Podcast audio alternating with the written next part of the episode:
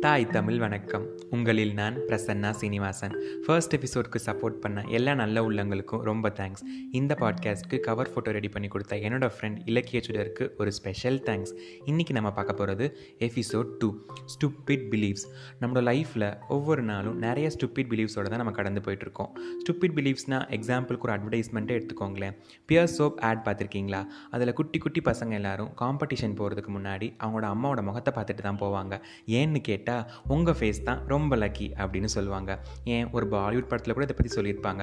அது என்ன படம்னு இந்த பாட்காஸ்டோட எண்டில் நான் சொல்கிறேன் நாம் கூட சில நேரங்களில் அப்பாடா இவங்க மூஞ்சில் முழிச்சிட்டோம். இன்றைக்கி நம்ம நாள் சூப்பராக போகுண்டாப்பா சே இன்னைக்கு காலையில் எவன் மூஞ்சில் தான் முழிச்சேன்னு தெரில. இவ்வளோ கேவலமாக போகுது அப்படின்லாம் யோசிச்சிருப்போம்.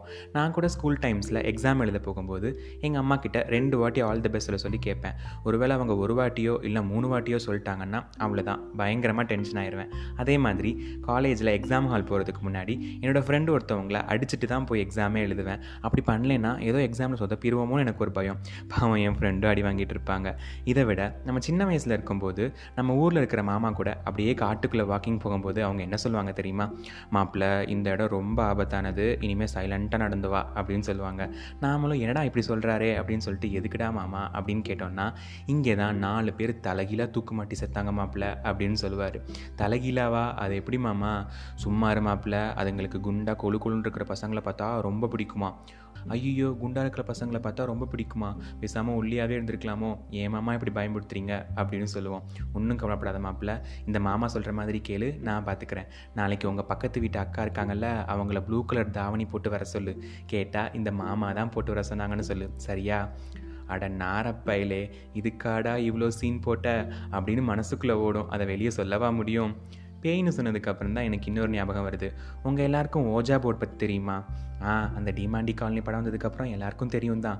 ஆனால் அதுக்கும் முன்னாடியே எங்கள் ஸ்கூலில் ஒரு பையன் இருந்தான். அவன் டென்த்து வரையும் சிபிஎஸ்சியில் படிச்சுட்டு லெவன்த்தில் எங்கள் கூட ஸ்டேட் போர்ட் படிக்க வந்தான். அவனுக்கு ஏதோ டென்த்தில் ஒரு லெசனில் ஓஜா போர்ட் பற்றி இருந்துச்சான் அதை வச்சு அமானுஷ சக்தி கூடலாம் பேசிகிட்டு இருப்பாங்களாம் அப்படின்னு சொல்லிட்டு கிளாஸையே அவன் பக்கம் திருப்பி விளையாடிட்டு இருந்தான். ஈ காயின் நகருதுடா. டீ பின்னாடி யாரோ அடிக்கிற மாதிரி இருக்குடா பயமாக இருக்குடா அப்படின்லாம் சொல்லிட்டு இருப்பாங்க. நானும் அவன்கிட்ட போய் எனக்கும் சொல்லித்தாடா அப்படின்னு கேட்டேன். அவன் என்னடான்னா அதெல்லாம் உனக்கு தெரியாது. அதெல்லாம் ரொம்ப கஷ்டம். நீ பாட்டை பாதிலே எந்திரிச்சு போயிட்டேன்னா பேய் வந்து உன் கண்ணத்திலே அரைஞ்சிரும் அப்படின்லாம் சொல்லிட்டு இருந்தான். இப்போ அதை நினச்சி பார்த்தாலே சிரிப்பாக வருது. அவனும் இதை பார்த்துட்டு சிரிப்பான்னு நினைக்கிறேன். சரி ஸ்கூலில் தான் இப்படின்னா வீட்டுக்கு வந்தால் இங்கே பக்கத்து வீட்டு ஆண்டி எதிர் வீட்டு பாட்டின்னு இதுக்கும் மேலே பண்ணுவாங்க.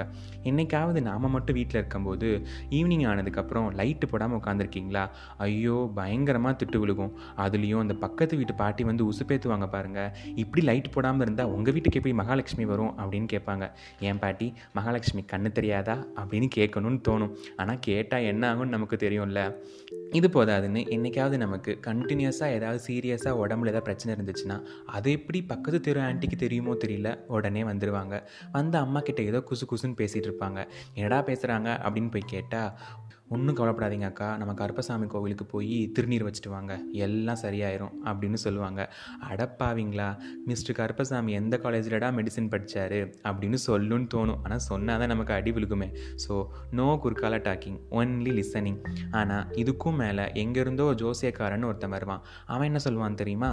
நாலாம் இடத்துல இருக்க வேண்டிய சனி பகவான் அஞ்சாம் இடத்துல இருக்கிற சுக்கரன் கூட உட்காந்துருக்கிறனால ரெண்டாம் இடத்துல இருக்கக்கூடிய குரு பகவான் உங்களுக்கு பிரச்சனையை கொடுத்துட்ருக்காரு அதனால ஒன்றும் கவலைப்படாதீங்க. ஒரு பத்தாயிரரூபா தாங்க எல்லாத்தையும் நான் சரி பண்ணிடுறேன். அப்படின்னு சொல்லும்போது நமக்கு டென்ஷன் ஆகும் பாருங்கள் ஆனால் ஒரு உண்மையை சொல்லணுன்னா நான் சின்ன வயசில் இருக்கும்போது ஸ்கூலுக்கு ஒரு நாள் டிப் டாப்பாக ட்ரெஸ் பண்ணிட்டு போயிருந்தேன். அன்றைக்கி எல்லோரும் என்னை நல்லா இருக்கேன்னு வேற சொன்னாங்க.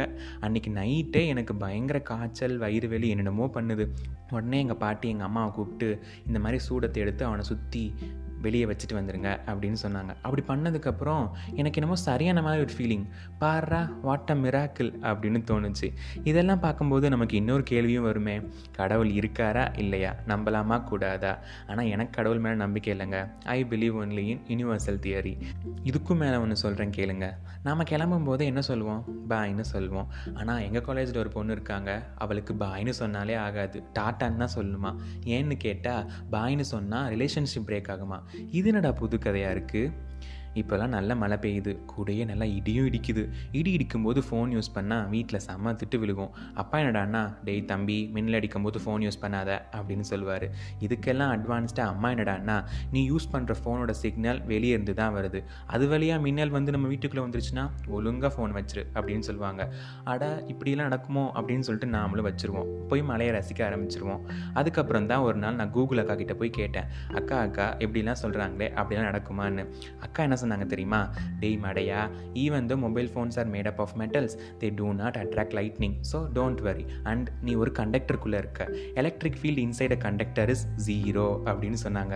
அட ஆமால அப்படின்னு நினச்சிட்டு தேங்க்ஸ் அக்கான்னு சொல்லிட்டு டுவெல்த் ஃபிசிக்ஸ் பற்றி நினைக்க ஆரம்பிச்சிட்டேன். இப்படி நிறைய பிலீஃப்ஸ் உங்களுக்கும் கண்டிப்பாக இருக்கும்.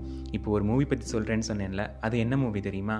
த ஜோயா ஃபேக்டர் அதில் சோனம் கபூர் தான் lucky girl of cricket Dulquer Salmaan தான் Indian cricket team captain captain. அவங்க டீம் பிளேயர்ஸ் எல்லாருக்குமே ஒரு நம்பிக்கை இருக்குது சோனம் கபூர் கூட உட்காந்து பிரேக்ஃபாஸ்ட் சாப்பிட்டா அவங்க மேட்ச் வின் பண்ணிடுவாங்களாம். ஆனால் துல்கருக்கு இது சுத்தமாக பிடிக்காது.